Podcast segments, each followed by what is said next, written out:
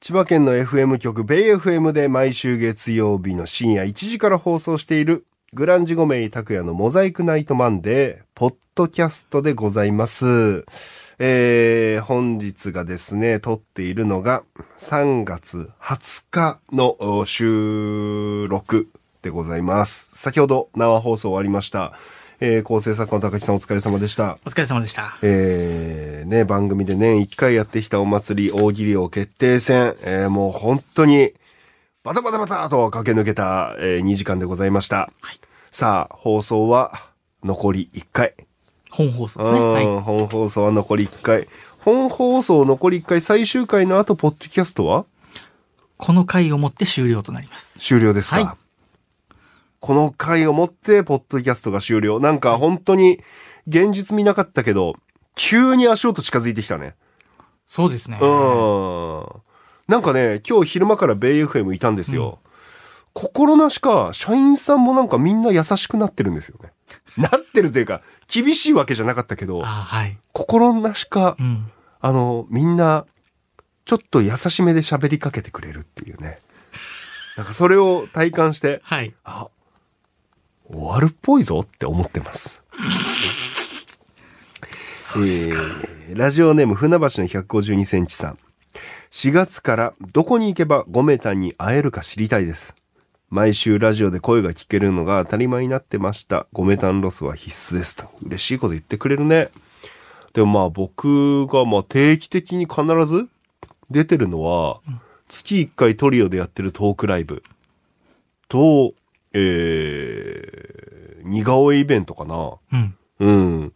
その二つは、まあ、毎月やっていこうかなと思ってるので、そちらに来ていただけたら、確実に会えます。ごめたんロス。やってよかったね、5年間。こうやって言ってくれる人が一人でもいるんだよ。俺は嬉しいよ。うーん、ラジオネーム、うーん、あ、こんなこともあったね。吉 Z さん。うん。えっと、私がごめまん、とても感謝しているのは2019年のお話です。千葉県は台風15号のおー壊滅的な被害に遭いました。当時住んでいる地域も2週間近く停電していました。停電して真っ暗闇の中で情報源はラジオのみ。私が5名さんと出会ったのはこの時が初めてでした。5名さんは当時免許も持っていなかったのにいても立ってもいられずお友達と南房総方面へボランティア活動に来てくださいましたね少しでも力になりたいというそのお気持ちは被災した地域の方々の力になったはずですそのような優しく強いお気持ちを忘れずに今後も頑張ってくださいそしてまた千葉県のいろんなところへ遊びに来てください楽しいところはたくさんあるのでお待ちしてますということでこれは覚えてるわ確かえっと、本当月曜日の夜、停電とか断水してるらしいみたいな、うんうん。リスナーさんからのメールとか来たんだよね。そうですね生放送中に。信号機が消えてますってのをちょっと覚えてましたね。覚えてるね。うんで、それで、えっ、と、し信号機を復活させるために、えー誰かが持ってきた、えーガソリンでつける発電機でつけてますみたいなのもなかったありました、ありました。あったよね。うんで、まだまだそれが、えっ、とそ、その災害がそんな大きなものだってメディアでも取り上げてなかったじゃない。うん。そう。で、次の日かな。あれ遅かったよね、テレビでなんか取り上げるのも。そうですね。ちょっとラグあったような気するんだよ。でも、の生放送中にそういうメールが結構届いて、あれこれ、もう夜中で状況わかんないけど、すごい大変なことになってるっぽいよって言って、あれだよね、あのーもしも聞きたい曲とかあったら、メールくださいみたいなことで結構リクエストをうんうんうん。した思い出ありますね。そうですね。そうそうそう。それで放送終わって家帰ってテレビ見たら、うんみたいなうん。すっごいことになってるぞ。そうですよね。そリスナーさん、その、まあ、聞いてらっしゃる方の現状がダイレクトに。う。ダイレクト、ほんとリアルタイムだだかよら、ね。どこよりも早かったわけで。そうだね。うんんあった。で、そう、当時車の免許を持ってなかったから、あの、地元の車の免許を持ってる友達、うんうん。本当に、7、8年ぶりに連絡して、はい。ちょっと、時間ないって言って、人生で初めてだったね、僕、ボランティア。あ、そうですか。うん、恥ずかしながら、うん、行きましたね。したら行ったら行ったで、そう。あのー僕の声を聞いて、気づいてくれるおばちゃんとかいて。え、うん。うん。なんかそれ覚えてるなだって千葉県ってさ、まあ、ううんん、、んと、下の方行ってもまあ車で2、3時間で行けるわけじゃない。はい。この幕張から、それよりも下うんうん。車でたった1時間なのに、全然違うのよ。違う。千葉市の、この、この近辺は、まあ、千葉市一帯も確か停電あったと思うけど、はい普通に生活できてんの。いつも通りの生活なんだけど、はい。そっから少し奥行くと、もう、民家の上にブルーシートほう。みたいな。のが点々点とし始めて、で、それよりもうちょい下行くと、南の方行くと、もう断水停電。うん。で、あのーなんだ、あのー配給はい。のところに人が並んでたり、うんうんうん。ああ車で1時間走るだけでこんなに違うんだっていう衝撃もあったね、当時。うんねえねあったね。そんなこともありましたね。した。うーん。あとどうなるかな。えーラジオネーム、うんミートカーソルはひろめさん。えー五名さん、高木さん、僕がごめマンを聞き始めたきっかけでもある五名大喜利塾、毎週楽しく参加させていただきました。ラジオ番組の中でも、屈指の大喜利、うー激強リスナーさんと切磋琢磨して大喜利を考えることができ、他の番組でも大喜利コーナーで採用されるようになったのは間違いなくこの番組のおかげです。おー僕は胸を張ってこれからも5名大喜利塾出身と言い続けますと。あら、笑われないように俺も頑張んないとね。塾長として口。調ね。おうおめえそれどこの塾だよへ へへって笑われないよう に。そんな大喜利狩りがあるんですか大喜利狩りされないように。うん。道場破りされないようにね。ううんん。今日の5名大喜利塾うん。スペシャル大喜利を決定戦。はい。あまあメールの数とかね、言わないんですけど、うん言います。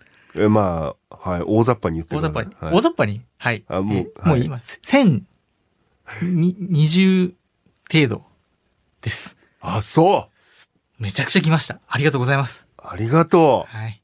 その中から、よりすぐりの皆様お久しぶりにの。皆様。全部目通してるからね、こちらは。 そうですよ。もちろん。うもちろんね。もちろん全メール目をはい通しております全通してね。いや、本当にありがとうございまありすが。とうございます。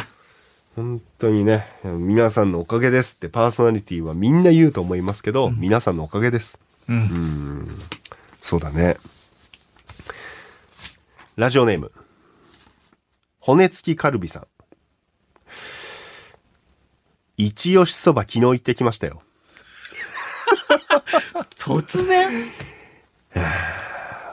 ここ、あ数週間。はい。で、まあ、高木さんはずっと行きつけのね。うんううんで、僕はそれ行って、もう週2回行っちゃったっていう、日暮里の名店でござい ます。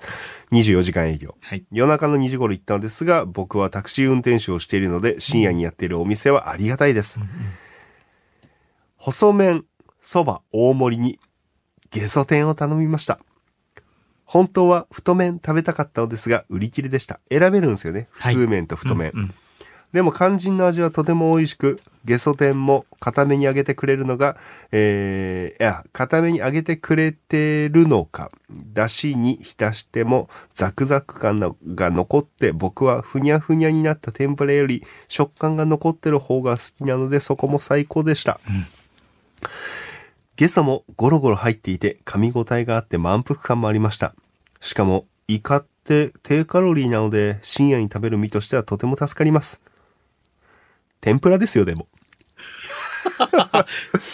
えー、だしもいかにも関東風という感じで醤油辛い、えー味付けなのですがそば天ぷらに合う味付けでまた食べたいなと思いました次はジャンボゲソ天と太麺で食べてみようと思いますねえこれ夜中を俺これ読んでるでしょ、はい。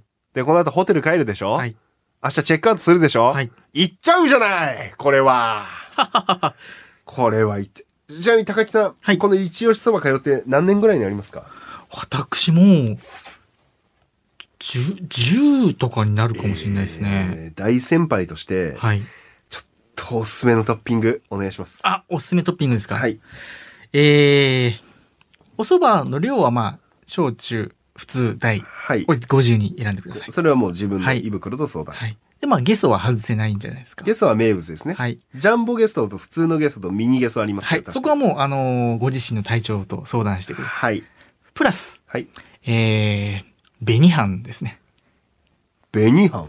紅飯納豆がいいですね。何それどういうこと紅飯納豆はい。えー、っと、オーダーの仕方として、はい。